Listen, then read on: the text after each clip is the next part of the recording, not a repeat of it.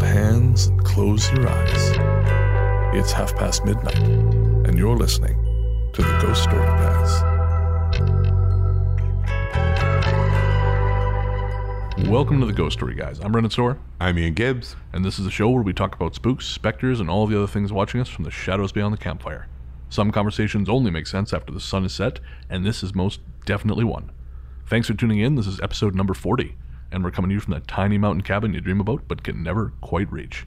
How you doing, Ian? I'm good. How are you? I am pretty good, although I, I'm. It occurred to me I'm seeing a lot of the studio lately. Yeah, and a lot of each other. That's the worst part. Holy man! How many times have we been in here? Uh, we have been in here this month, um, three times, Wow. which is uh, no four times. four times. Four Oh. yeah, times This because is four. yeah, this is four Yeah. because we had recorded. Uh, we for, well, we didn't get a chance to record uh, July's bonus until August, Right. and then we had this is uh, yeah, Mm, This is like catch up. this is catch up, and then you are going out of town, so we're I am. getting next episode done way ahead of schedule. yes. forcing me to. For once. yeah, you're- you're telling me, man. So you are you're heading away though soon. Yeah, going to Vegas. Uh, Exciting. I want to see Zach Baggins Haunted Museum. Uh, as much as it pains me to say it, it's worth seeing. I'm excited. Yep. I'm excited. Um, and I don't know if I'll go to the Mob Museum again. It was good, but yeah, I think the Haunted Museum will be. I feel like the the mob museum is the kind of thing that you only really have to see once. Yeah. You know, and, and I mean, I sort of felt that way about the haunted museum. Yeah. Unless he adds something new, I don't Like necessarily. an actual corpse, yeah. yeah. Didn't he just buy a painting? a haunted painting, Oh God, probably. a cursed. Yeah, a painting. curse. That's more like more like it. No, I think he just uh, bought a painting that was partially painted with some of Charles Manson's ashes. Nice. Yeah. I, well, no, it's it, again. I went there in, in March. It was worth seeing. So I'm curious to see what your uh, what your experience And is. you can't take any pictures, right? They Correct. won't- Oh, Okay. no pictures whatsoever. So I'll have to use surreptitious methods. Uh, yes, well, they have security cameras everywhere. Oh, so and the tickets are fifty dollars.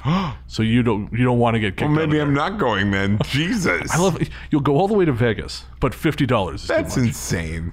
yeah. It's it's it's not That's steep. it's steep. I mean, it's it's a two hour tour. Could I flash the Ghost Story guy's button and get it for free as press or something? Uh, Something tells me if he or any of his people have ever listened to our show, you'll be lucky to get past the door with that button. I sort of imagine them bum rushing you out. I'll be like, excuse me, excuse me, I'm very important. yeah, don't you know? I'm I a- mean, I'm a podcaster from Victoria, That's for right. God's sake. literally tens of listeners. Do you know who I am?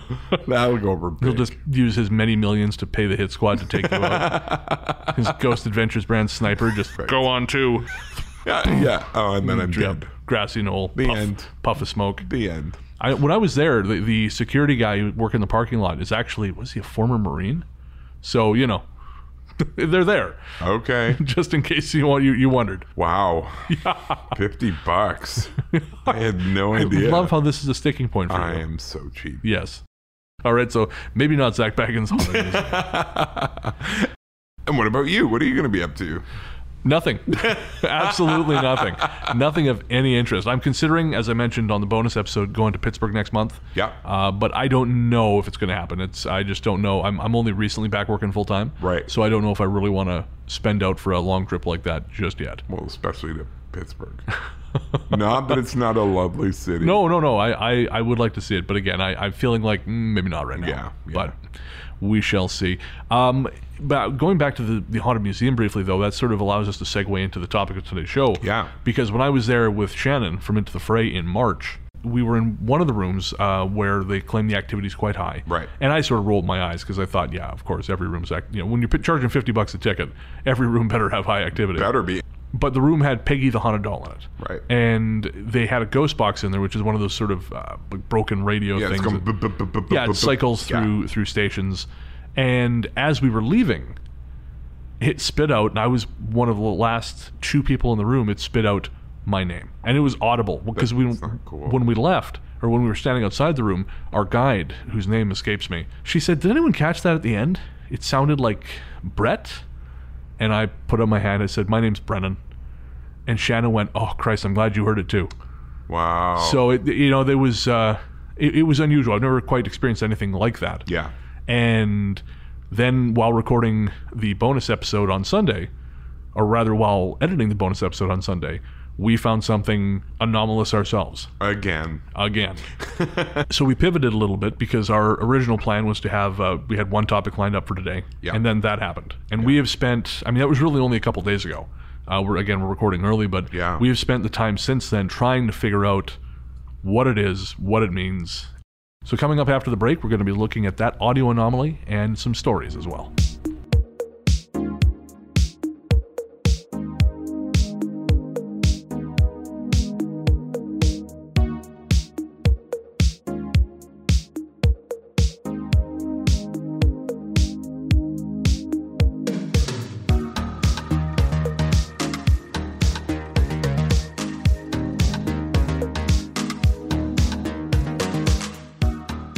Welcome back. As we said before the break, on this episode, we're going to be taking a look at the audio anomaly we discovered on our previous recording, and also some stories of, uh, we'll, we'll call them ghosts in the machine. I, I'm actually really looking forward to the stories we have tonight. I was editing them earlier in a coffee shop, and I managed to spook myself good. Oh. And that was in broad daylight. Wow. So I- I'm excited. And and we're kind of, you know, at this point a little bit I don't want to say callous, but uh, it takes quite a bit to Oh yeah, it, it takes Spook yeah, it us, takes a bit to yeah. spook me. That said, we I was doing my final edit pass on Pittsburgh, and I was I what because what I do is I finish the episode and then I take it, I put it in my phone, I take it for a walk, Yeah. listen to it, and then I, that's when I make my final tweaks. Right. So I did that eh, for Pittsburgh, and you were telling a story, and it spooked me so much. That I actually moved to the middle of the street. I was—I can't even remember which one it was. It was just, so. the compelling tone of my voice. That's what it is. Yeah, It's your- exactly. your powerful tone. But uh, yeah, so if you listen to our show regularly, you'll know that on episode 39, or sorry, the bonus episode, th- bonus three, uh, Centralia and the Tyranny of Memory, we had an audio anomaly. And uh, if you haven't heard it, we're going to play that now just so you know what we're talking about. So this is, uh, this was recovered during editing. We didn't hear it in the process. I found it while editing the episode. So uh, here it is. These were identical. They were blue with um, siding. So as you can hear, it it sounds like a voice. It sounds I don't know if it sounds male or female, but it sounds like a voice. It sounds like a word ending in F. And we've had people send in some suggestions. We've had people suggest that it's enough, but then someone else said they don't think there's enough syllables for enough, and I tend to agree. Right. I think it's a single syllable word. Um, but we've heard bluff and uh, what do you think it sounds like? I honestly am so bad at this. I would watch the supernatural shows and they'd play the, you know, the audio clip, and to me it would sound like, and then they'd be like, "Oh, it's clearly a threat to our lives." And I, I well, th- just that's have true. No I'm, concept I mean, of it. I'm not a big fan of EVPs in general. Well, it's a bit like ink blots. Yeah, exactly. You see what Yeah. you're going to see, and I think with the EVPs, you hear what you're going to hear, unless they're exceptionally clear. And I have heard those, Right. And those are quite shocking. Like they're quite disturbing. you were telling me before we started recording, you were telling me one uh, story about an EVP taken from the Four Mile Pub here in Victoria. Yeah, a group of ladies who are, you know, psychically enabled uh, were at the Four Mile having dinner, and they knew the stories, so they went into the the bathroom and asked a few questions. And one of the questions was, "Do you need help?" And um, and then they left. And when they got home and listened to the recording, very clearly a man's voice um, answered the question of, "Do you need help?" And he said, "Yes."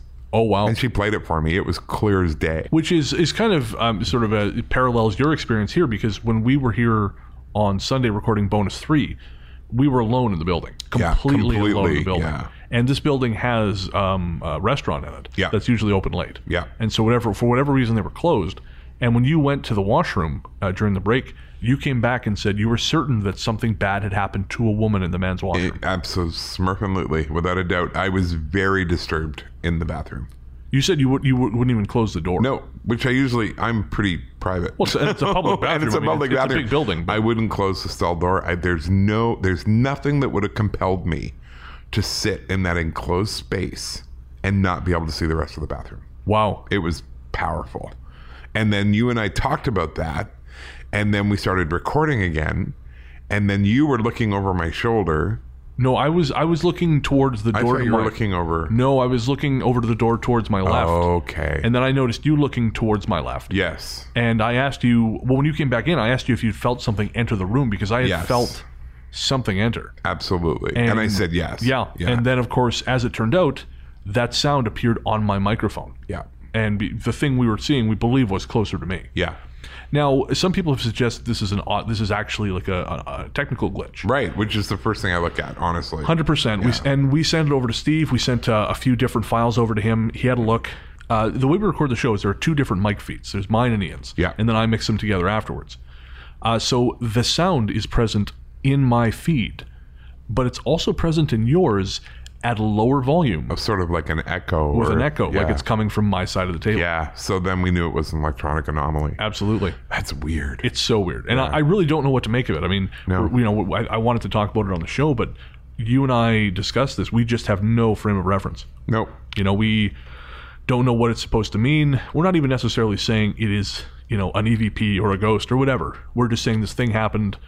We don't have a frame of reference for it. No, not and at it all. was really surprising. Yeah. I jumped. When you were editing? Yeah. Yeah. Yeah. I wasn't scared. I was exhilarated. Yeah. But still, I jumped. Yeah. Uh, and that's not the first time this has happened. No, it happened when we were in our Langley.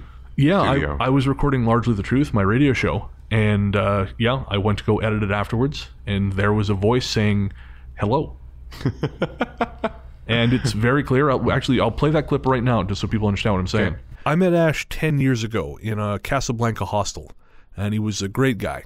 He partnered up with my cousin and I, who were traveling, and uh, and that sounds like hello to me. Yeah. And uh, you know, there is a point in the show where I say hello, so I thought maybe it was uh, some kind of like echo or reflection or w- something. Uh, but again, I had Steve look at the files. He went through the actual waveforms. Nothing. Nothing that would point to that. Interesting. So again, we're we're left with this question: What the hell is it? Well, And when we were talking to Barbara Smith last night, she said that in her experience, ghosts are crazy attracted to things like recording studios, television studios, anywhere there's um, recording electronic devices. Right. They're all over it. yeah, and that- well, I- I wonder if it's the presence of electricity, concentration of electricity. Well, and knowing that w- they can be heard through that. Yeah. Right. Well, I know some of the information Luke found us on EVPs. It suggested, uh, pardon me, it referred to rather a case where these people were living underneath high tension wires Right. and across from a power station. Yes. And there were intense manifestations. yeah. And uh, some people have suggested that it is because there is so much fuel there. Yeah, absolutely. And that they, it's again like uh, we talk about water. It's it's sort of like a communal gathering spot Yeah. because they can feed. yeah, an energy source for sure. If you have a, a thought about this, if you have a theory, we'd love to hear from you. Send us Absolutely, an email always. at ghostoryguys at gmail.com Yeah. and just help us figure this out. uh, who knows? Maybe something will pop up on this. Yeah. I mean, we, we did try a little bit of a sort of a white noise EVP experiment before we started recording, but didn't really get anywhere. No. So I guess. Mm. But we- again, it's is the thing here now. Is it not? Is it present? Is that's it. not? And I think that's one of the problems I have with this kind of thing is people treat it like it's. Uh, like it's, uh, I'm, you know, like a, I'm trying to think of like a machine. Well, they're thinking the ghosts are just hanging around, just dying to speak to someone, and they're not. They're doing other Yeah. things. Ghost shit. They got ghost shit to do. Check the ghost mail. Get off, yeah, get off their shift at the ghostly post office. Yeah, exactly, And then come yeah. back for a nice haunting, Oh, wouldn't that be rough? Jobs in the afterlife. especially civil service. Do they have podcasts in hell? They're probably playing ours. Yeah, no, that makes sense to me. Before we get into the actual stories, I just I, I was thinking about this. I was kind of nervous to play the sample on the show because you never know what it sounds like. I was actually nervous to send it to everyone, Right. Because to me, it sounded like a thing, Right. But I thought, and I was getting pretty worked up, and then I thought, wait, what if I'm making something out of nothing here? And I send it out to the guys, and they're, they're going, what, what are you talking about? you know, I kind of feel like like paranormal, like presenting paranormal evidence is kind of like watching your own sex tape. Like in the moment, you're, you're really super into it, you're like yeah, and then you watch it and you go, oh, honey, no, what is you doing? this is like you think I'm king of the world, and then you realize, no, I'm, ooh, that is pale. You, have experience with this. Uh, l- no comment. so say the camera adds pounds, it does not add inches. well, I'm glad you know that. That's Here, I'll show you. no, no. It's a short movie. It's a GIF. With that horrible image in everyone's head, we're going to switch over to some stories of the ghosts in the machine. Stories where Oh. electronics did not behave in the way they expected. Most of these stories are around telephones, and I Love stories like that. They creep me the hell out. Okay, so I just learned a new one. Oh. on the Ghost Walk. Fire away. Uh, so there is a an old house uh, in Victoria. Uh, it's been knocked down, and now there's condos there, but they keep having problems with the condos. Uh, only one particular one, uh, which was in the footprint of the old house. However, the sort of subtext of this story is the woman who told us the story was the niece of the aunt who lived in the house. Right. And as her aunt got older, she uh, her niece lived in Vancouver. They had this agreement that the aunt would phone her every night at ten o'clock, just to make sure you know she's okay and she's still alive and still breathing and all that. Until one night the call didn't come, and the niece uh, discovered that indeed her aunt had passed away. So she went to Victoria. She got everything done, had everything shut down. The house was torn down, the condo was built. But this woman, for the next seven years, Oh wow. every night at 10 o'clock, the phone No. would ring. Yeah. And nobody would be there. And the only reason it stopped was her husband forced her to change their phone number. He couldn't handle it anymore. Really Because every night at 10 o'clock, the phone would ring. She'd answer it. No answer, just static. fascinating. Yeah. And yet changing the number worked. Changing the number worked. Interesting. Isn't that wild? That is wild. So yeah, that's one of our but just is that sort of a corner piece of the story, uh, but it's uh, it it caught my attention. And then when you said phones misbehaving, I was like, mm-hmm, Yeah. yeah, not unusual. Well, that's sort of very much of a piece with the other stories we have. This one's called There's Someone Home. Earlier today, I called home and an unknown voice answered. It sounded like an older lady. She said, Hello, and when I asked who I was speaking with, thinking I had dialed the wrong number, they ignored me. The woman said, Hello, again, and despite my saying the same thing back, seemed not to hear me. I hung up, and convinced I had called the wrong number, redialed my home number. The line was busy. When I called a third time, the call immediately went to voicemail. A call to my wife's cell phone confirmed that she was out, so that was another possibility ruled out. I explained what had happened, and she was so spooked that someone may be in our place, she went right home to check on the house.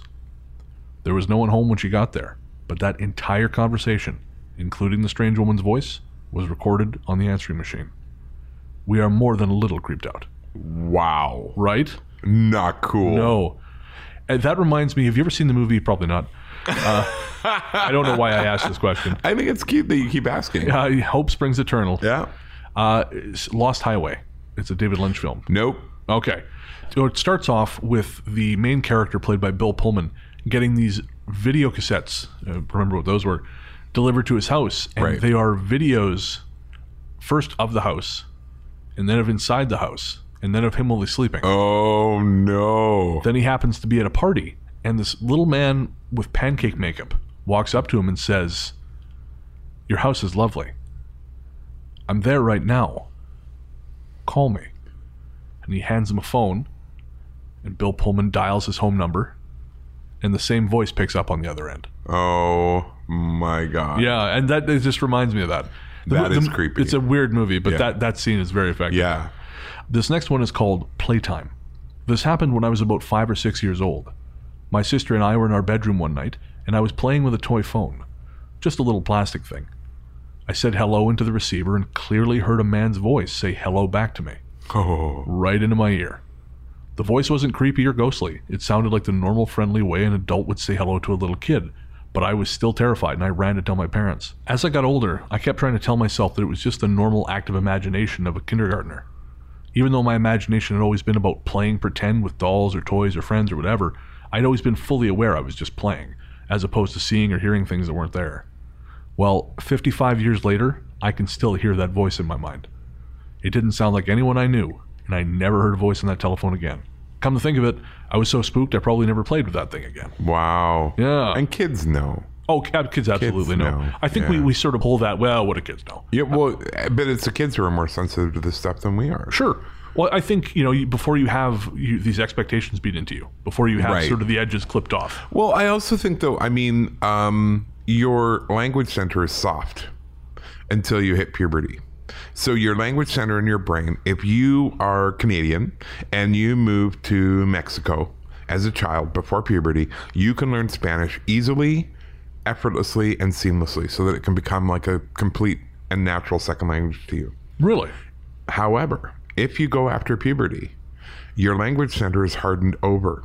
And that means if you're trying to learn a new language, you have to overwrite parts of your own language that you already know to learn a new language. Really? So it's much more difficult. And you're actually losing part of your native language. You're losing words that your brain decides, ah, you probably don't need that one. Uh, and it doesn't stick as well. I did not know this. Yeah, and that's the whole you know uh, use it or lose it kind of thing. Because if you don't keep that up in your brain, your brain simply goes, "Oh, okay, we're done with this now. and We can let it slide." That's why if you move to another country after puberty, you have an accent Ah. that you don't lose. My mom has been here for forty years. She still has a British accent. Interesting. And it will I- never go I mean, away. I think you can intentionally lose it. I know people who have You can- re- relocated and and you know they don't have an accent. You anymore. can train, but it's Yeah. not the same thing. My accent is long gone. right because you came here when you were a kid. I was four. So, Oh, but if okay. I go back to England, I will find myself starting to take on. oh, interesting. Yeah.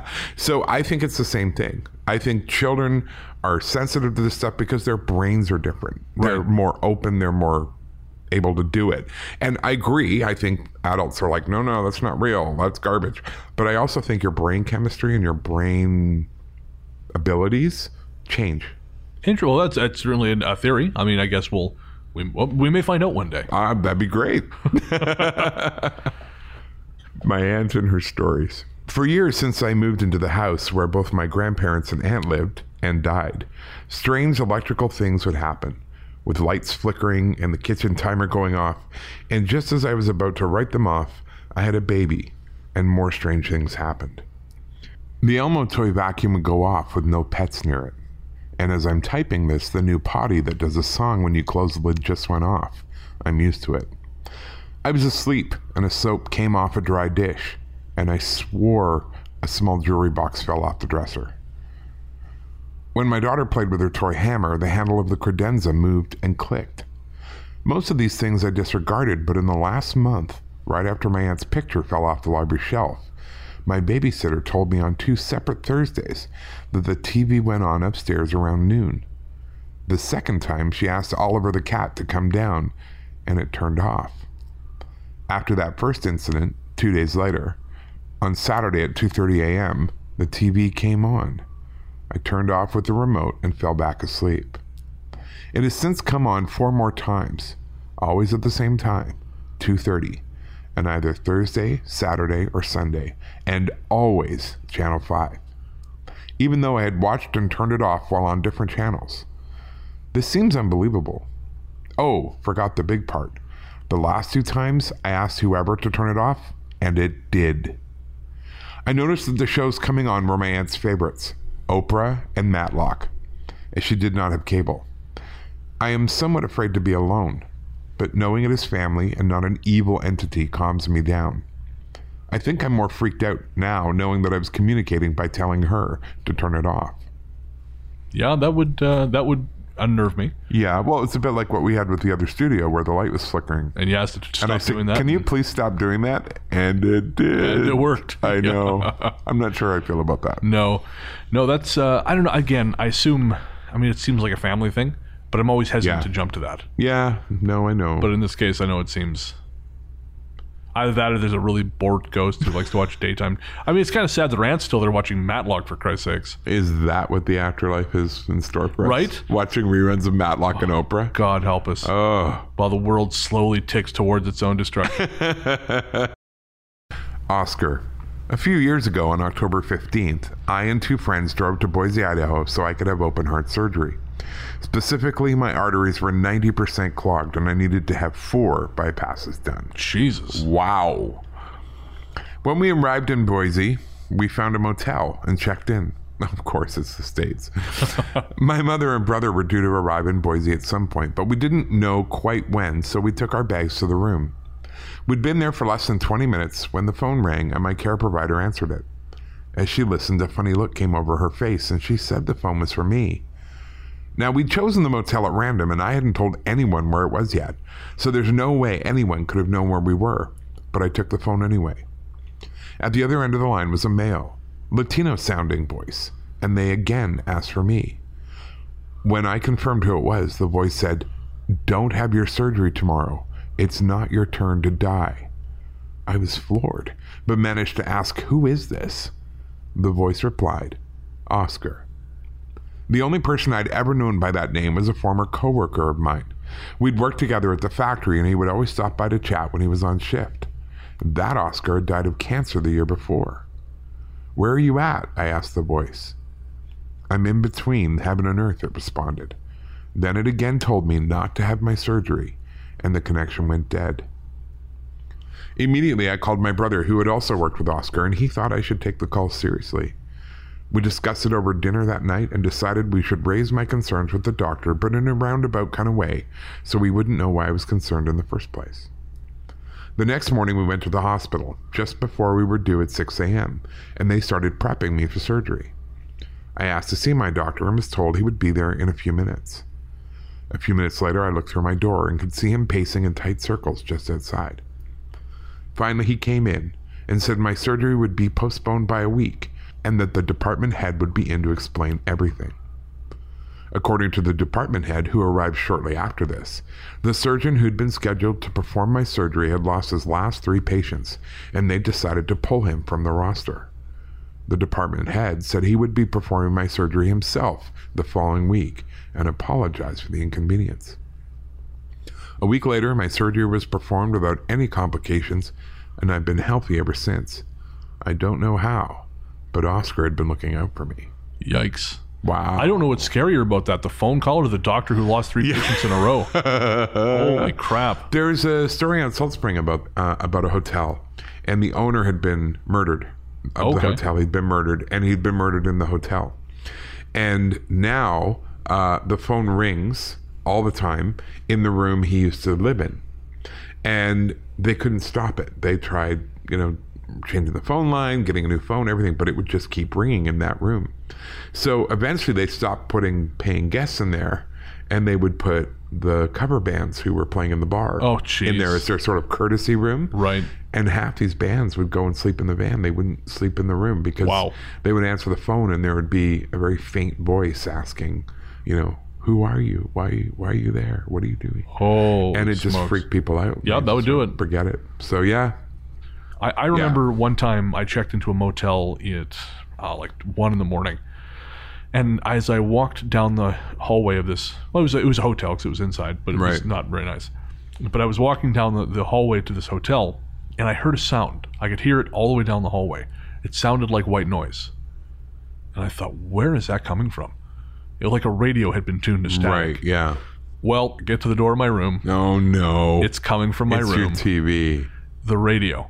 Really? the alarm had gone off at some point and had just kept going on static and it was on static when i got there Almost as if it was welcoming you in. yes oh man i, I thought I, I literally said to myself as i got to the door jesus i don't need this right Yeah, now it's like, oh, I hope that's not my room. Oh, it's my It- it- room. that's exactly the Yeah, process oh yeah. i was pissed So did you unplug it? oh yes yeah, that was the next step Yeah. mind you um, i was talking to some friends i think i mentioned this on the show at one point uh, we had uh, this w- weird thing that happened one night where we heard a sound in our apartment right. Nick and I, but we couldn't figure out where it come from. It was an electronic sound. It was like a, a beep of some kind, Right. but we couldn't trace it to any source in the apartment. It we'd never heard the sound before, but it was in the room. So what was it? Don't know. Huh? It we could never find where it came from. But the same night, my friends had an alarm clock turn on, unplugged, no battery, Not cool. all on its own. Not cool. So I don't know if there was something passing through or what was going on that night. Wow. But yeah, it just sparked to life. No, I'm not okay with that. No, and actually, my friend Michelle, uh, I was talking to her briefly today, and uh, I, 'cause I remembered the, this topic reminded me of a story she told me when she was back living in Stephenville, Newfoundland. Right. She said that she would be always this would always happen to her when she was watching a movie and it was quiet. Her Right. mom said it happened to her sometimes too. The stereo would turn itself on, always to static. Didn't matter what radio station it was tuned to, it would always turn itself on to static. Wow. So I and she she never I don't think she experienced anything else there, but uh, she had that happen. So Weird. whole host of these weird noises coming out of well, I mean the static is obviously has a source, but the other ones you think, where the hell is this coming from? When I was a kid, our TV went through a time of turning itself on and changing channels on its own. Really? Yeah, sometimes the channels would change or the volume would go up and down. Is this sort of pre remote control? Uh, it had a remote control, but it was nowhere near it, and it was it wouldn't have been. You know, now you can get ones for your smartphone or whatever. This was like 1986, 87. Well, I was just thinking that I know some of the older televisions. It was if someone else had a similar model, it was possible to accidentally trigger their television with your remote. Oh, it would have been too far away. Oh, okay. Where our house was, we were right on a corner Oh, okay. next to a four lane road. Oh, gotcha. Yeah, no, so no, there's- not not happening. No, Interesting. no, it was weird. We just got a new TV. Yep, that's that's what I would do. too. Uh oh, this one's haunted. Time for a new one. I'm renewing. Uh, That was, that was my excuse when I bought my two televisions. Baby, it's haunted. yeah, we need a new one. I need this gigantic LG television. All right, so this uh, this next one actually is uh, another person hearing a strange noise. The ring. I can't specifically say how long this has been going on, but I do know that I'm the only person to hear it. Oftentimes, I will be sat watching TV or working on my laptop, and out of nowhere, I'll suddenly hear a very old fashioned phone ringing. I know it's old fashioned because it sounds exactly like an old rotary dial phone we used to own. You know the kind, the ones with the curly cords and the very specific ringing sound that you could slam down in anger to cut the call. It sounded like one of those.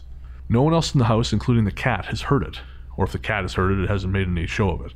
I even made a point to mute the television volume once while I was hearing it and said, Can you hear that? Nothing. Nada.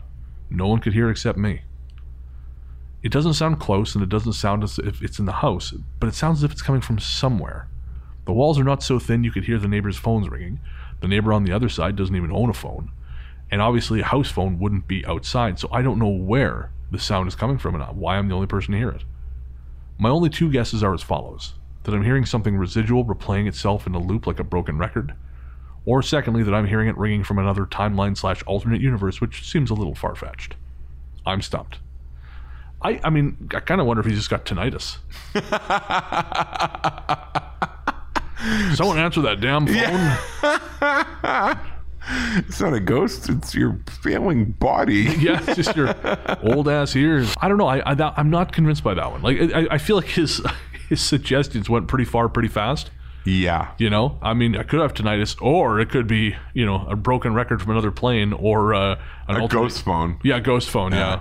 Bad spirits. My friend is in a long distance relationship with a girl named An, who lives in Hong Kong. Recently, he was on the phone with her and he heard a story that creeped me right out.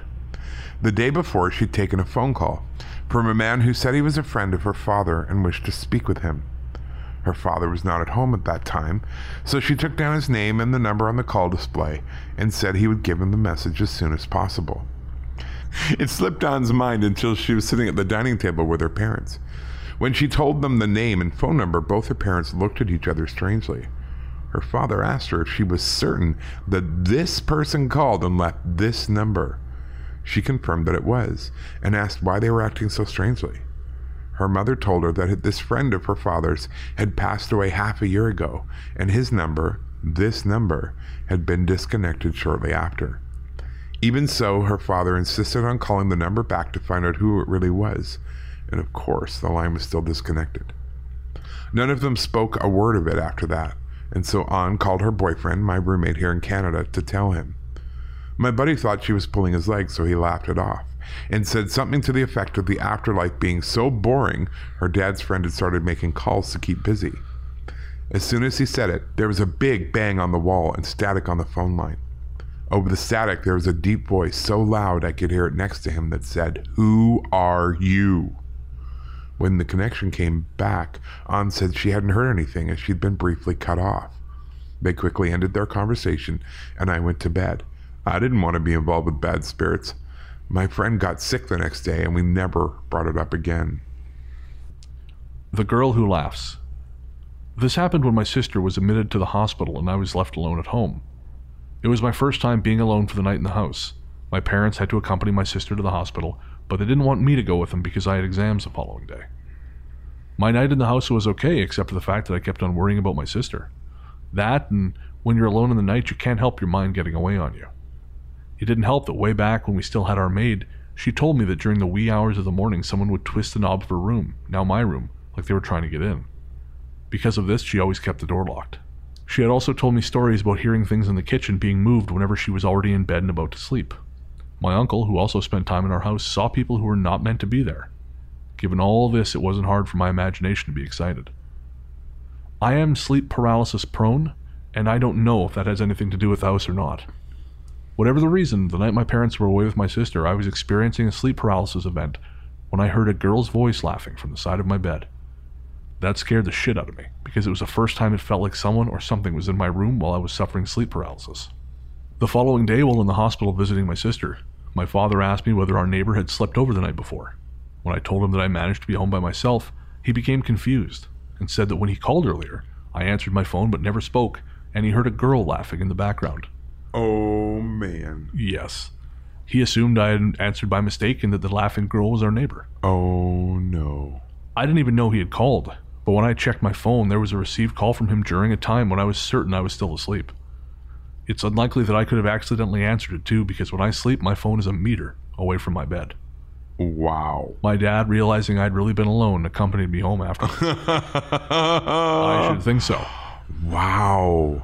What really twigged my interest on that one is uh, we have been exchanging emails with a fellow from the U.S. Right, yeah. who is going through some uh, some stuff. Yeah. and the laughing next to his bed is very similar to what he's going through. Yeah. He was uh, he tried your white light technique because he thought maybe there was something going on in the apartment. Yeah. And shortly after he drifted off to sleep, he was awoken by what sounded like a guttural voice uh, speaking very quickly in a language he did not understand, but it was speaking in his left ear, which is the side of his head that is at the edge of the bed. Oh no. Yes.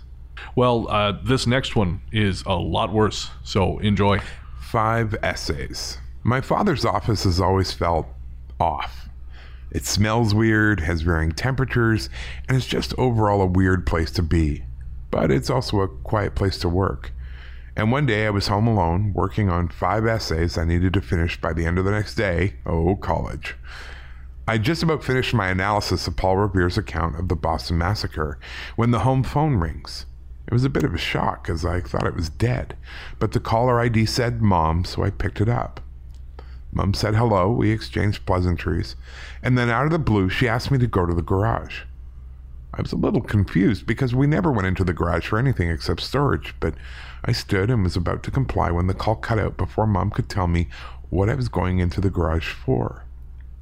I don't know exactly why, but I freaked out and ran upstairs and into my bed because I felt safe there. Once under the covers, common sense took back over and it occurred to me that maybe Mom's phone had just simply died during the call. Even so, I stayed in my bed until Mom came home, and when she did, I apologized, then asked her why she wanted me to go into the garage in the first place. She looked at me like I was crazy and said she'd never told me to do anything. Besides, she said, she'd left her phone at home. You know what?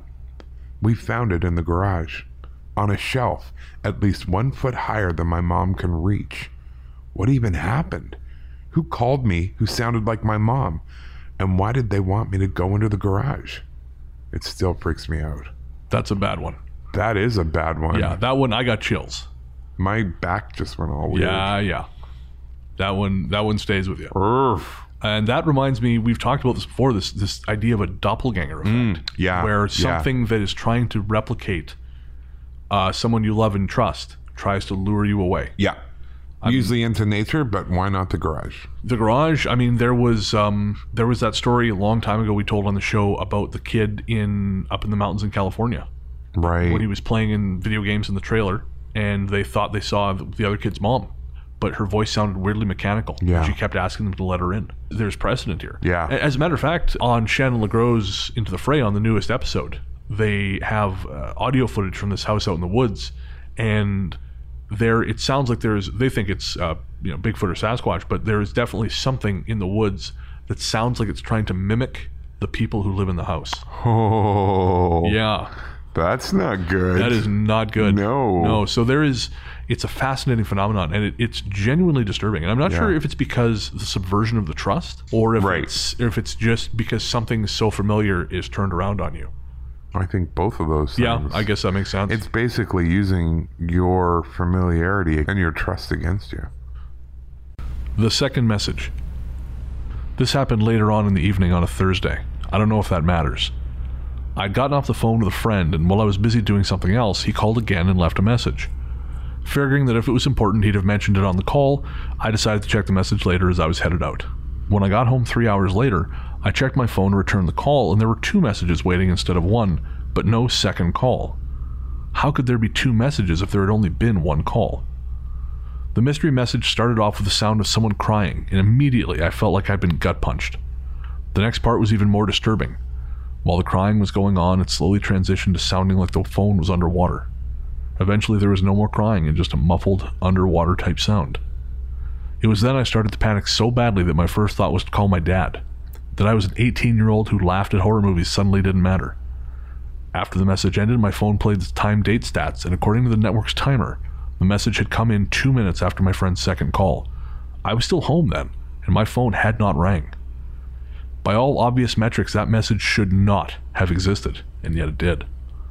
The whole thing left me with a terrible feeling of dread. Once I started to calm down, I came up with some rational possibilities for the call telemarketer on a cross line, an accidental redial from a friend, or maybe a straight up prank. Those possibilities helped me get some distance from the message, but I couldn't shake the dread. My father came home, listened to it, and immediately deleted it, so it's gone, and I don't think I'll ever really know what it was. However, there have been a few times in my life I've felt that dread, and every time I later discover something bad has taken place. It's only happened a few times, but it's uncanny. This time, on my first listen through the message, I was certain, certain, that someone had committed suicide by jumping into water. Once I'd calmed down, I called everyone I could think of, and they were all okay, but I still don't think I'm wrong. I hope I am. Phantom message. Yeah, and I've I, I've had um, not phantom messages, but phantom calls. Okay. I had uh, one time I got a call from a guy. He said, and he said, "Hey, yeah, you, you I got a missed number from your call or missed call from your number." Oh, I've had that before. And I said, "Nope, no, you didn't." And he's like, "Yeah, no, I, it's right here. I hit read uh, dial call back on Yeah, my phone. yeah. There was no call. I've never heard of this guy. He was a custodian at the Catholic Church over on Blanchard and View. Weird. Yeah, the big cathedral. Yeah, yeah, yeah. he's a custodian there, a maintenance guy. That's a really haunted cathedral. Is it? Oh yes. There's a couple of ghosts there. Well, one of them apparently connected us because he was working while it happened. Weird. Yeah, and I had no outgoing calls. Period. That day, never mind to this guy who I'd never met. I think it was the church calling you back to be a good Roman Catholic. yeah, to me, to, to me to uh, actually go through the priesthood thing like I had planned originally. wow. When I was when I was younger, I actually thought about You'd be the worst celibate. it. Well, I, see, back then I didn't know because back, back back then I wasn't getting laid. Yeah, so you didn't know any better. Didn't know any better. No. And my grandmother would have been so happy because she was so Catholic. Well, that would have made any Catholic grandmother happy. Yes. It's not grandma. As most of you know, when a relative dies and they have no will, their possessions are divided equally amongst the family. My grandmother died of cancer when I was two years old, so I don't remember much of the time we spent together, but from what I've heard, she had a short and troubled life. My grandmother was succeeded by nine children, including my mother. Her assets were sorted through and given away. My mother had cared for my grandmother during her illness, and I think the strain of also having to take on her possessions kept her from accepting most of them at the time. When I was six, my aunt asked my mom if she was ready to take some of the things my grandmother had left behind, and my mother finally accepted. My sister and I were ecstatic. What little kid doesn't love having stuff to rummage through? And when the things arrived, my mother let us pick one thing each to keep. One thing in particular caught my eye an old light blue telephone that my aunt had told me I used to play with at grandmother's house. I had to have it. Once my mother said it was okay, I took the phone to my room and played with it all day long. The rest of the day and night passed as it usually did dinner, bath time, and bed, all in short order. I still shared a room with one of my sisters then, Kara, and at bedtime we jumped in our bunk beds and began to relax. The phone was sitting on my play stand where it had spent the whole day, along with some other toys. I'd finally fallen asleep when a loud bleating noise pierced my ears and I woke with a start. Kara woke up too, and she didn't seem all that worried when, still partially asleep, she began to look for the source of the noise. It turns out my new play phone was ringing. Remember, this phone had no cord, and even if it had, we didn't have a phone jack in our room. I guess it didn't register to Kara that the phone was fake because she picked up the receiver and said hello. A moment later, she dropped the phone, screamed for my mother, and ran to hold me in the bunk. The voice on the phone kept speaking, and now I could hear it. The voice on the other end was my grandmother's, but it wasn't her demeanor. The voice was ill tempered and seemed violent. All it kept repeating was, Hello, girls, and I'm here, girls, with a horrible laugh in between. It kept up the laughing, even after my mother bolted through the door. She took one look at the situation and immediately hung up the phone. She tried her best to calm us. By this time, everyone in the house was awake and in our room and asking what happened, and all we could say was, Grandma's here. To which my mother replied, That was not your grandma. Needless to say, the next day my toy was destroyed. I'm not sure to this day if it was her or not, but I do believe that my grandmother is suffering somewhere due to the horrible events in her life and leading up to her death. Oh, That's not cool. no, I told you that was a heavy one. Wow. That, I- that was another Jill's. See, I don't believe that grandma's suffering somewhere. No, neither do I. I think that was something manipulating the 100%. whole situation. Yeah, I think I mean it may even have been if her grandmother struggled in her later life, it may have been something that had been fucking with her then. Yeah. that just decided to screw with these kids. Yeah. You know, and, and again, we're t- we talked about mimicry. Yep. and that's such an effective way to fuck with people Absolutely. because you subvert that trust and you play with those expectations. Well, and you you get whatever target you are aiming at to trust you. yeah. And, open up and relax and drop their guard and yeah. No, that's Oh. terrifying. Uh, that reminds me, actually, I was talking to my cousin about this. That reminds me of a dream I had once where it was shortly after my grandmother died. She died in October 2004. Right. And in the dream, it was several months after her death, we were talking, and You and your grandmother were talking? my grandmother and I were Okay, in the in dream, the we- dream, we were yeah. talking, and she, we were at my, my aunt's dining room table, which is where we used to have the big family dinners. Right. And it was quite nice to be able to talk to her, even though she was dead. right. And all of a sudden, her demeanor changed. And it was like something was wearing her skin Mm-hmm. as like an ill-fitting suit. Her eyes went yellow and her mouth became bigger Whoa. and this voice said something to the effect of this isn't allowed this is against the rules you are not allowed to do this um yeah and then you woke up. then i woke up Shit. yeah and since then i've had the odd dream where we have conversations usually it's in a group usually her and my grandfather Right. but i'd never had that before Wow. where it was like yeah the, the, like something came in and said nope i know That's not okay. no no that stuck with me again i still remember those yellow eyes Yeah. mostly that's what i remember is the yellow eyes and that like would be terrifying. like her skin didn't fit right anymore. yeah, yeah. yeah. Oh. Erin in North Carolina. It all started when I was home alone just singing along to one of my favorite Avril Lavigne songs, like you do. Oh no. That's the first mistake. Skater boy all the way. Actually, I like complicated. Please just stop. I like that album. I still do. I was, I was very young. Back to the story. I had the music turned up fairly loud and I was having fun. Then I heard this really weird noise coming from inside the speaker that sort of sounded like a girl talking, but I thought it was just my imagination.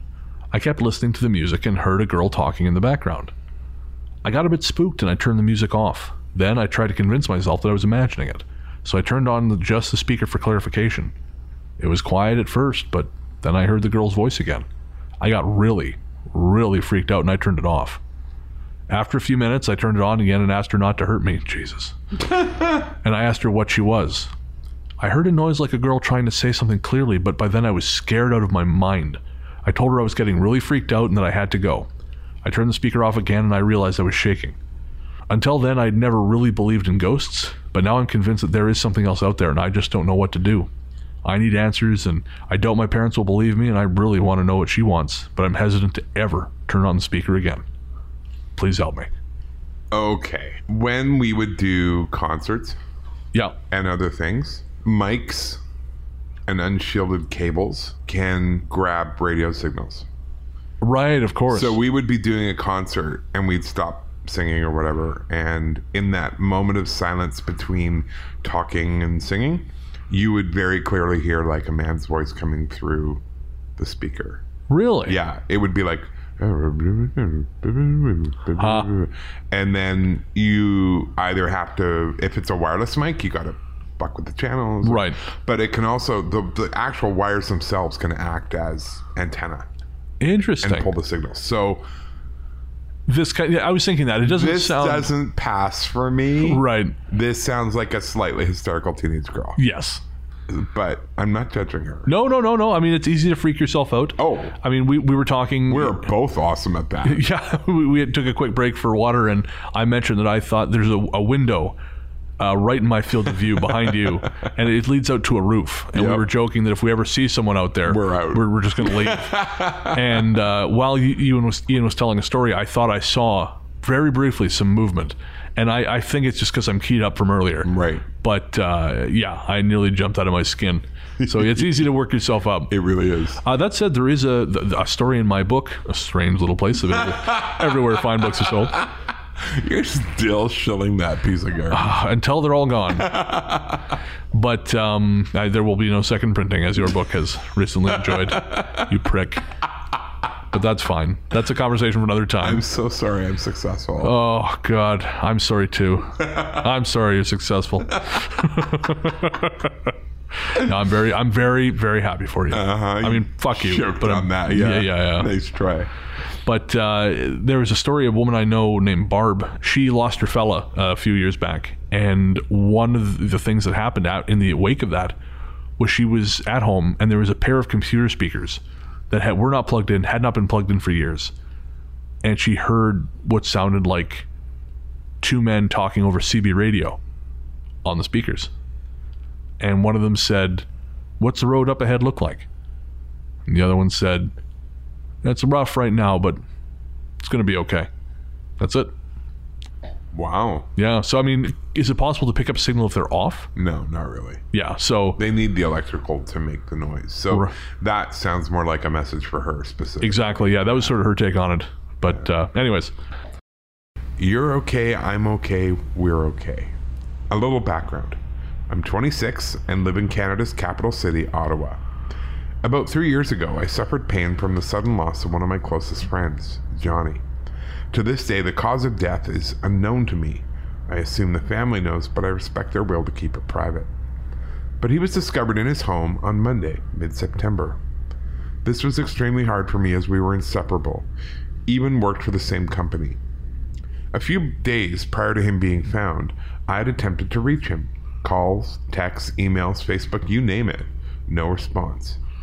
I assumed maybe he was busy or simply went away for a few days, but since he was not at work and hadn't told me, I of course got worried. I tried not to let my worries get the best of me, but after a few days of no contact, I reached out to several people for information. No one had heard from him. He lived alone. Police headed to his home shortly before I finally decided enough was enough and drove there myself. I got the news when I arrived.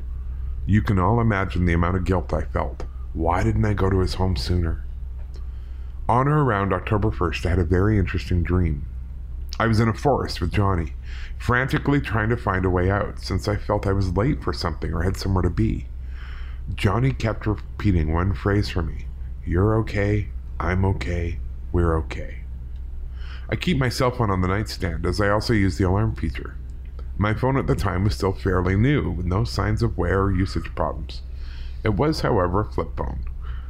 All of us know that you cannot place a call without the cell phone being flipped open, right? This is where it got interesting.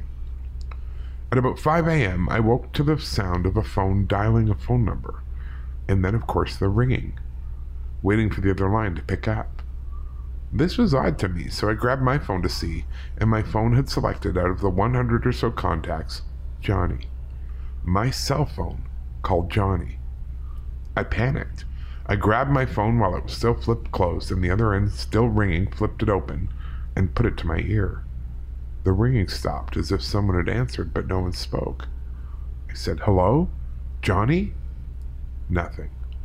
I, of course, burst into tears and sat up in bed thinking of my friend. uh, I think I mentioned this on another episode, but a friend of mine had a dream where he, he lost a friend who was quite young, uh, Right. very suddenly. I believe it was an aneurysm. Hmm. And he, in the dream, and this was his best friend. Right. So in the dream, he felt he, he dreamt he was sitting at his desk and he thought, I really want to call this guy. Right. So he picked up the phone, dialed him, And when his friend picked up, his voice didn't sound right. He sounded groggy, almost Right. like a zombie. Right. Like he couldn't wake himself up. Right. And it really scared my friend. And, and in the dream, he slammed down the phone, and, and that was it. And he woke up. But then several months later, he had another dream where his friend came to him and he was fully present. And he gave him a hug and he said goodbye. Wow. And I mean, I, I said this to my friend, and he's not really inclined to believe these things, but I said, I wonder if maybe what you experienced was actually you in your need reaching out and contacting him where he wherever he was. Right. And- But because it was so soon after his passing, he was still figuring and he died so quickly. He was still figuring out what was going on. Oh yeah. I mean, uh, it, it sounds kind of fantastic, but I guess you know, that's what we're do- doing here. Yeah, no, I, I and I've heard of people talk about um, when people die, the belief is the body hangs around until the funeral, Right. um, until something is done with that body. And um, you know, people always say, "Oh, graveyards aren't haunted," but my experience has been there's at least a couple who are there because they followed their body there, oh, and now they don't know what to do. of course. There's nothing for them. Wow. they have nowhere to go. So I've gone to graveyards and absolutely experienced some definite feelings of presences there. Right. And that was the impression I got was it wasn't, oh, we're haunting the graveyard. It was, uh, What now? what do we do now? Yeah. I mean, especially for people who have always been told all their lives what to do. Well, and if you die suddenly, Yeah, that too. um, you die with no thought of anything. I- I guess why not? So interesting that her phone was phoning by itself. yeah, that fascinates me. That's really interesting. That's a really different twist on that. I mean, I wonder if it's just. I mean, we're all we're in full woo woo at this point, but Yeah. you know, this force of will again. yeah, you yeah, reaching out and you using whatever means, even somehow doing it mentally. or was it the spirit of Johnny trying to Connect with her. connect with? Yeah, her? I suppose that it's if we're gonna if we're gonna admit the possibility of the one thing. absolutely. You have No, to I mean admit- if we're going there, we're going. there. Yeah, no, fair enough. yeah. Jump on the wagon, boys. Sally's house. About a year or two ago, my friend Sally came over to my house. She was staying for a bit until her parents came home. She was at my house for about two hours when she decided that her parents might be home and called to check. When she called, someone or something answered the phone, breathed into it, and then hung up. Her parents were still not home because we tried calling again, and this time no one picked up. Finally, when her parents did arrive home, they called my house and we went over to hers. My friend remembered the time when she had made her call and asked her parents if they had been home. And of course, they weren't. They were still out. It freaked me out, so I told my dad what happened uh, that no one was home except the pets, and he said that it could have just been one of her pets. Of course, I told him that was impossible because pets could not have picked up the phone, pressed talk, breathed into the phone. This is obviously a kid writing this, and I think it's great that her she has to explain this to her dad. you dipshit. Yeah, the fucking goldfish picked up the phone. We know that the phone was put back on the hook because we also asked my friend's parents about it, and they said the phone was in the right place when they got back. It really freaked me out because I'd never had that happen to me before, unlike my friend who has experienced ghosts or paranormal things. And I don't think there's much to say about that one. That just seems to be pretty straightforward. Yep. It's along the same lines. Something weird answered the phone. Seems to happen more often than not. Yeah. I'm so glad I no longer have a home phone. Oh, my, home, man. my phone is with me at all times. Well, now it just calls people at random. I don't, I don't, I don't know if that's better. A happier take on Grandma's phone. Thank God. Yeah, no kidding. This story takes place in April 2003 when I was only 12 years old. I was in grade 7, just getting used to taking city transit an hour to and from school, having a cell phone, albeit one that only got $5 a month on it to call home if I was going to be late, and real homework. I use quotation marks because I have done two years of college now, and that is true homework, my friends. That's why I never went. Dodged a bullet. Let me start by saying that my grandma Doris and I were very close. My sister and I were her favorite grandchildren. Yeah, that's what I'm going to do when I have grandchildren. I'm going to tell them all that. You're my favorite. You're, uh, you're all my favorite. Yeah, and I'm going to leave you everything. we were spoiled rotten, and my mom hated it, but my grandmother just didn't care. In April, my grandmother, my mom's mom, passed away due to her third heart attack. I was at school, And she'd unfortunately been babysitting my young cousin at the time, and she just suddenly fell over and would not get up. No one knew she was dead until my aunt called to check up on my cousin, and he told her, Grandma fell asleep on the floor and won't get up. That's heartbreaking. Yeah, it really is. My aunt, knowing what had happened, immediately called 911 and then my mom. My mom had my stepmom pick me up from the bus stop when I finished school, and I didn't know why. Around dinner time, my mom came to get me at my dad's house and told my sister and me that our grandma had passed away. The medical examiner told us that she died the instant it struck, giving no warning, no signs. She'd been dead before she hit the ground. We were, of course, all expecting that a heart attack would have been the way she'd pass on, but we didn't think it would be so soon, especially since her doctor, not two weeks before, had said she was doing fantastic. Goes to show you a heart attack can happen at any time. Dividing up the things on my grandma's will among all of us my aunt, my uncle, my mom, and me, as I was included in the will, I got my grandma's opal ring and a few other pieces of jewelry of hers that I loved so very much. As well as things not included, was a somber and heartbreaking task. I had gone to the back of my grandma's trailer. She lived in a trailer park, to her bedroom to locate the ring that was now mine. I found it, turned around, and saw my grandpa by the closet a few feet away from me. He died a few years before my grandmother. I stood there, open mouthed, and he disappeared just as my mom came into the room looking for me. I did not tell my mom about my grandpa. Fast forward a week to after we'd gone through the will and the estate. My mom was making my sister and me dinner. We were all quiet and all obviously sad. I was sitting at the kitchen table doing homework, my back to my mom. Out of nowhere, the phone rang, and my mom and I just looked at each other. We were not expecting phone calls. Everyone had called with condolences the first couple of days after my grandma had passed. I got up to answer the phone and looked at the caller ID. It was one of those old ones, one of the earlier ones made with the separate squares for each number. They were all colored black, and the ID for the name was just one. I handed my mom the phone, and she answered, and all there was was nothing. Not a sound after my mom said hello. All of a sudden, the phone fizzled out and abruptly died, leaving us needing a new phone for our house. The kicker? My mom. My grandma, who just passed away, had given us the phone. It was only two years old or so. My mom stared blankly at the phone in her hand, then looked at me and smiled. Well, I think that was your grandma calling to say she made it to heaven. We still have the phone in a box somewhere, and it still refuses to work as if the internal workings melted. But they didn't. We've taken the phone apart, and by logical reasoning, it should still work. I think my grandma was trying to put forth so much energy into saying something to my mom through our phone that she ended up accidentally destroying it instead. For about the next couple weeks, we would see our two cats staring off into space, chatting at the air. Typical cat sees ghost behavior. We thought they were just talking to my grandmother. They never seemed scared, just chatty. They would bat at the walls when there was nothing there, no lights, no bugs, like they were playing with an an invisible one of those feather batons you can buy. My mom, to this very day, swears that my grandma called us to say hello with a phone call from beyond the grave.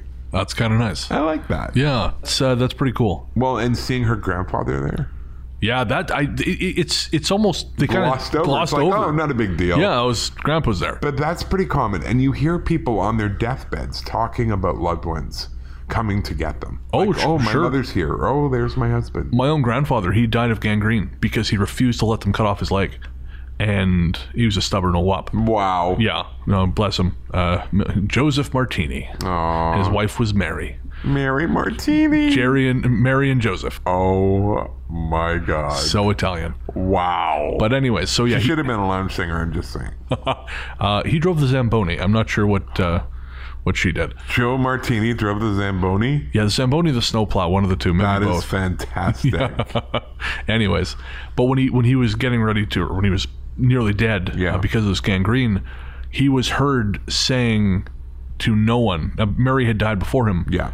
but he was heard saying, "Not now, Mary, not yet." And he died shortly thereafter. Yeah. So, That's really common. oh, absolutely. Yeah. Uh, a gal I interviewed for my book, her husband died quite young, and he was laying in bed and he kept trying to do something. and and she said, "What are you trying to do?" He said, "I'm trying to get over. I'm trying to I'm trying to get over to the other side." And yeah, he died later that day. Wow. Yeah. Wow.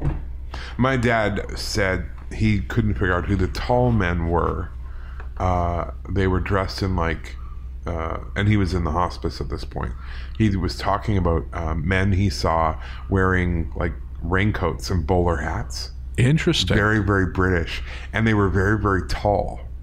And oftentimes angels have been referred to as being very tall. Right, you right. know, and I think that's just perfect that my very British dad would see very British angels of course. to take him over the next life. I was- thought that was pretty great. All right, this is our last story for tonight. Okay. Dusty. This didn't happen to me, but happened to my dad, and he still can't explain it to this day. When my brother Billy was 14 or 15, he was on the swim team at the high school. He had a best friend named Dusty, whom he'd, best, whom he'd been best friends with since they were babies. Our parents and his parents were also really good friends, and our dads worked together, but Dusty and Billy were inseparable. If you didn't know where one was, all you had to do was find the other. One night while driving home from a swim meet, my dad received a call on the car phone. This was before mobile phones. The caller was a coworker, and as the call continued, my dad became more and more upset. After hanging up the phone, he told us that Dusty, who was not a swimmer and had been at home during the meet, had killed himself by hanging. My brother was on the swim team bus at the time, and so we weren't able to tell him until we'd picked him up from school that night, and I'll never forget hearing him cry once he knew. Weeks later, after things calmed down, something happened that we've never forgotten. My dad was laying in bed, just about to fall asleep, when the phone rang. He reached over to the night table, picked up the phone, and answered. The voice on the other end was unmistakable. It was the same my father had heard calling for Billy day after day. It was Dusty. Is Billy there? My father couldn't quite comprehend what was happening. No, he replied. He's not here right now. Dusty, is that. is that you? Dusty spoke again. Is he okay? My dad replied, Yeah, he's doing all right. And that was the end of it. The connection was broken. My dad is a huge skeptic and wouldn't make up a story like that, but he swears to this day that it was Dusty who called him that night. Wow. Yeah. That's, I mean, that's a. That's it heartbreaking. really is. and then he calls to check on his friend. Yeah. Ugh. Oh, I know. What a downer to end on. I I put this at the end because Nice I thought it would be work, I thought it'd be Brandon. more of like an up. No. But no, no, I was wrong. Really? You thought a suicidal teenager who committed suicide and then phoned from beyond the grave was an upper? I thought that he reached out. Maybe was. I should have gone with grandma's other. You phone. are a terrible judge of an emotional uh, response on a story. Sometimes I'm not good at this. it's a good story, though, well, it is that. but very sad. Yes. All right, so that's going to do it for the Ghost in the Machine. Yeah, I we'll. hope you're feeling great now. that's right. Woohoo! Everyone, let's let's hug. Good times. Bren might be autistic. Ah. he has problems comprehending human emotion. Yeah, it's true. This you always wonder why Ian answers the email. This is why. Just in case I do something like this. And now I've done it on air, so everyone can hear it. Excellent. Now everyone knows. Oh, boy. All my hard work. yeah, we'll call it that. All right. We'll be right back with our patron shoutouts.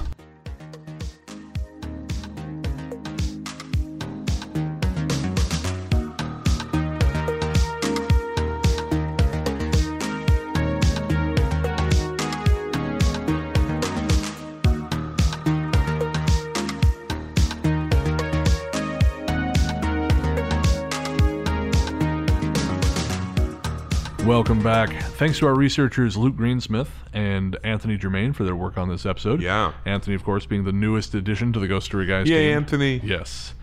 And uh, now we're going to do our patron shoutouts.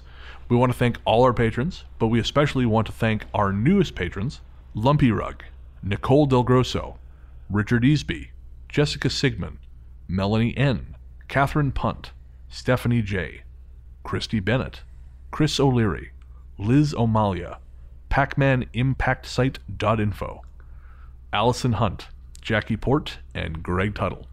And a very special shout out to someone who uh, we missed on the last episode because his pledge isn't in an actual Category. category. Right. And that is Sam, uh, Yes. Sam Tannenbaum. Sam has pledged at a level uh, quite a high level, and we certainly appreciate it. Uh, actually, I'm going to create a new tier Oh. named for Sam. It's going to be called Sam's Club. Nice. You mean like the big store? Yes. You're so clever. I know, right? so thank you, everyone. And uh, Sam, once I figure out what the the reward tier, like what the rewards should be for the level you're you're um, contributing at, I will let you know. Yeah. and we'll we'll switch you over to Sam's Club. Very cool. Yes. I love that. If you'd like to become one of our patrons, head on over to patreon.com slash ghost story guys. Our rewards include early access to the shows, access to bonus material not publicly available, and things like the monthly Instagram live, which we are still figuring out. So to all of our ten dollars and above patrons, we're we, we have the account now, you've seen the post. We are still just figuring out when we're gonna schedule that. Yep. Because you are, as we said, going out of town. Yeah. So it may this was the first one may just be Bren. That would be perfect. In fact, I think all of them should just be Bren. Bren disagrees. You, you can talk more than anyone I ever met, so I think you would be just fine. That is true. I, I have a gift. I guess we'll call it a gift. Let's call it a gift, Yes. at least for you. Yeah, yeah. Something like that. Uh, we don't have time for listener mail in this episode. We uh, we only have the studios for a certain amount of time, and we've used that up. Yes, we have. Uh, do you have anything coming up? No, No. We had our last market. we this did last week, night. It was fantastic. and it was a lot of fun. And we sold some books. Even Brennan sold some books. so- Shockingly enough, we had uh, Anthony came out. He brought Krista. We got to meet him. Yeah. I never met her- his wife, Krista. she's lovely. She's and great. Aiden was there. Yeah, that was cool too. I Son met his son Aiden for the and- first time. And Belle. oh, of course, is that Aiden's the, the girlfriend's girlfriend. name? Yeah. Oh, okay. I didn't Yeah, I didn't so get a that chance to was see awesome. her to meet her, but Yeah, I know. she was there. and uh, hang out with Barbara Smith. Always a good time. And we talked about she's going to be on the show in October. Yes, Barbara Smith, the original ghost story lady, author of Thirty-seven books. author of 37 books. Yeah. Uh, she's going to have a new ghost book coming out in October. called Great Canadian Ghost Stories. Oh, I can't wait. So she's going to be uh, a guest here in studio on one of Yep. our bonus episodes. So I am looking forward to that. Oh, and we had uh, an in person visit from a couple of our listeners. we did. We did. Latoya and her son Tyler Yeah. came to visit us. Well, visit us while they were here in Victoria. Yeah. And uh, what? Pictures up on Facebook. Yeah, and what a hoot! Yeah. I, I that was my first chance to meet uh, listeners because you you met up with uh, Simon and his family last year, uh, and that was great. Yeah, Just- I love that Tyler was super quiet, and then by the end of it, there was no turning that kid off. yeah, he was, he was awesome. full That- conversation. He Oh, was awesome. what a great guy. And Latoya's great. And Latoya, I hope you eventually do enjoy living in Oregon. Yeah, that's right. We do have some interview spots coming up. I know we're going to be on uh, Journey Through the Gate at some point in October, uh, Mysteries and Monsters sometime in November, uh, possibly Somewhere in the Skies in October. And I've just received some kind of interview request for next. saw that. For, yeah, I'm not sure what that's about. Not so I'll- for me. no, I know. Just you. Judgment. Yep. Uh, but if you want to pick up some uh, Ghost Story Guys swag, you can either go to our Threadless store at ghoststoryguys.threadless.com or our Redbubble store via the Shop Now link on our Facebook page. If you want to get in touch, if you have a ghost story you want to share, we'd love to hear from you. Our email address is ghoststoryguys at gmail.com. We will be doing two listener stories episodes in October. And so uh, now is, if you got a story you want to tell us, now's the time. and then when's that dream episode coming up? Oh, I Brendan? wondered when you were going to ask that. I don't speak English anymore. the mythical dream. Episode. It's, it's, uh, it's, gonna coming. happen. It's gonna happen. yeah, It's gonna happen. I don't know whether you're having a stroke or you're mocking me. I'm- I don't care right now. I, oh, 911. I don't know the number. That's, I guess I'll see you in hell. There you go. Uh, thank you to Pizzanta Music for our intro and outro music. You can find him online at soundcloud.com slash the real Pizzanta Music. And I just wanted to give another shout out to the, our musical guests from the last two episodes. We had some really talented bands. Uh, so don't forget to check out Steel City Ruins. That's steelcityruins.bandcamp.com. Dolly Sods. That's Dolly Sods, D O L Y S O D S dot bandcamp.com. Uh, Soda Club at sodaclub.bandcamp.com. And Old Enemy oldenemy.bandcamp.com. All of those groups are also available on most major streaming services, but uh, you know their albums are five ten bucks. Help them out. That's gonna do it. We'll be back in two weeks with another episode, and until then, into the darkness we go.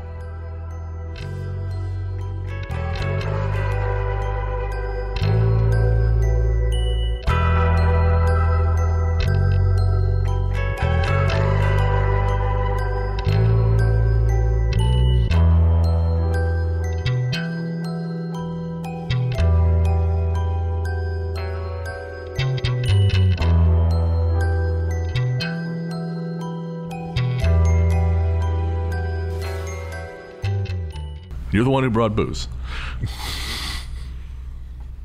Two dainty little sips of ahoy. I'm anybody's. Nope, no, I've seen how that goes. That's next door, and that's what happened. That is what happened. Yeah, we have very different standards for what constitutes done. Welcome to the Ghost Story, guys. I'm Brennan Storr, I'm Ian Gibbs. and this is a show where we talk about spooks, specters, and all the other things watching us from the shadows beyond the campfire. Some conversations only make sense after the stop touching your mouth. I can hear it in your mic. I was this. I could still hear it. Holy shit. Yeah, don't don't rub your beard at all because I, I keep having to edit out scratching sounds. Dude, why, why do you need to rub your face? It's it's you. Shave it then. Don't demasculinize me. Okay, well, i- if you're gonna scratch it, wait till neither of us is I talking. won't. Thank you. Still scratching. Oh, sorry. It's itchy. Jesus. That one was at least quiet. The, When you scratched your shirt, not so much. Yes, thank you. Can you hear that? yes. Ah, you like Sound like a that? fucking dog, like a cat. Here you go. Shh, I Here hope you your go. face catches fire. I truly hope your face catches fire. Welcome back.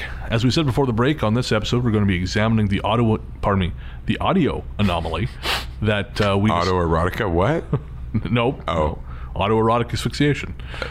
I know you know. I'm going to start again. I don't even know what this one's called. Um, I am Ian. Why do you say that? no one else would put up with this much shit. It's definitely you. What could go wrong? Uh, yeah, well, I'll miss you. We're behind two locked doors. No, you're doing it, not me. I'm For the sure. idea man. Horse show of the idea, man. Horse You're the one who shit. turns it into action. Not this time. no, I'm gonna ride the sweet. Uh, remember, Ian. I'm gonna have the memorial episode. Pretend like I liked you. Let's have everyone write in and share their favorite memory of Ian. That's right. yeah. That could get ugly. Then I'll score chicks. In your grief. Yeah, exactly. Ian would have wanted it this way. Man, if I could disappear into Cinnabon, I would. Oh, I went to one when I was in Calgary. Oh, you lucky bastard. Oh, Was it good? My God! Oh, man. Even the calorie count on the menu uh, uh, over the till did not. No, dissuade fuck me. it. And and I told my mom to meet me. I'm like, oh, I'm just in the food court, and she got there just as I was like literally licking out the container. Oh And she's like, you didn't save me any. I'm no! like, I'll buy you one, or I'll buy you half of one. This isn't war. This is Cinnabon. There are no rules. That's right. Oh, Stop it. I'm hungry now. Yeah, me too. we should go to Denny's after. We should go to Denny's after this. I got nowhere else to be. I need pancakes Sweet. I'll, I need chicken strips. Done. because you're four. That's right. It's all I can fucking eat there. Everything else has got dairy in it. oh, fair enough. I get it. Dusty. Springfield. My people love her. Yes, it's true. All those sons of preacher men.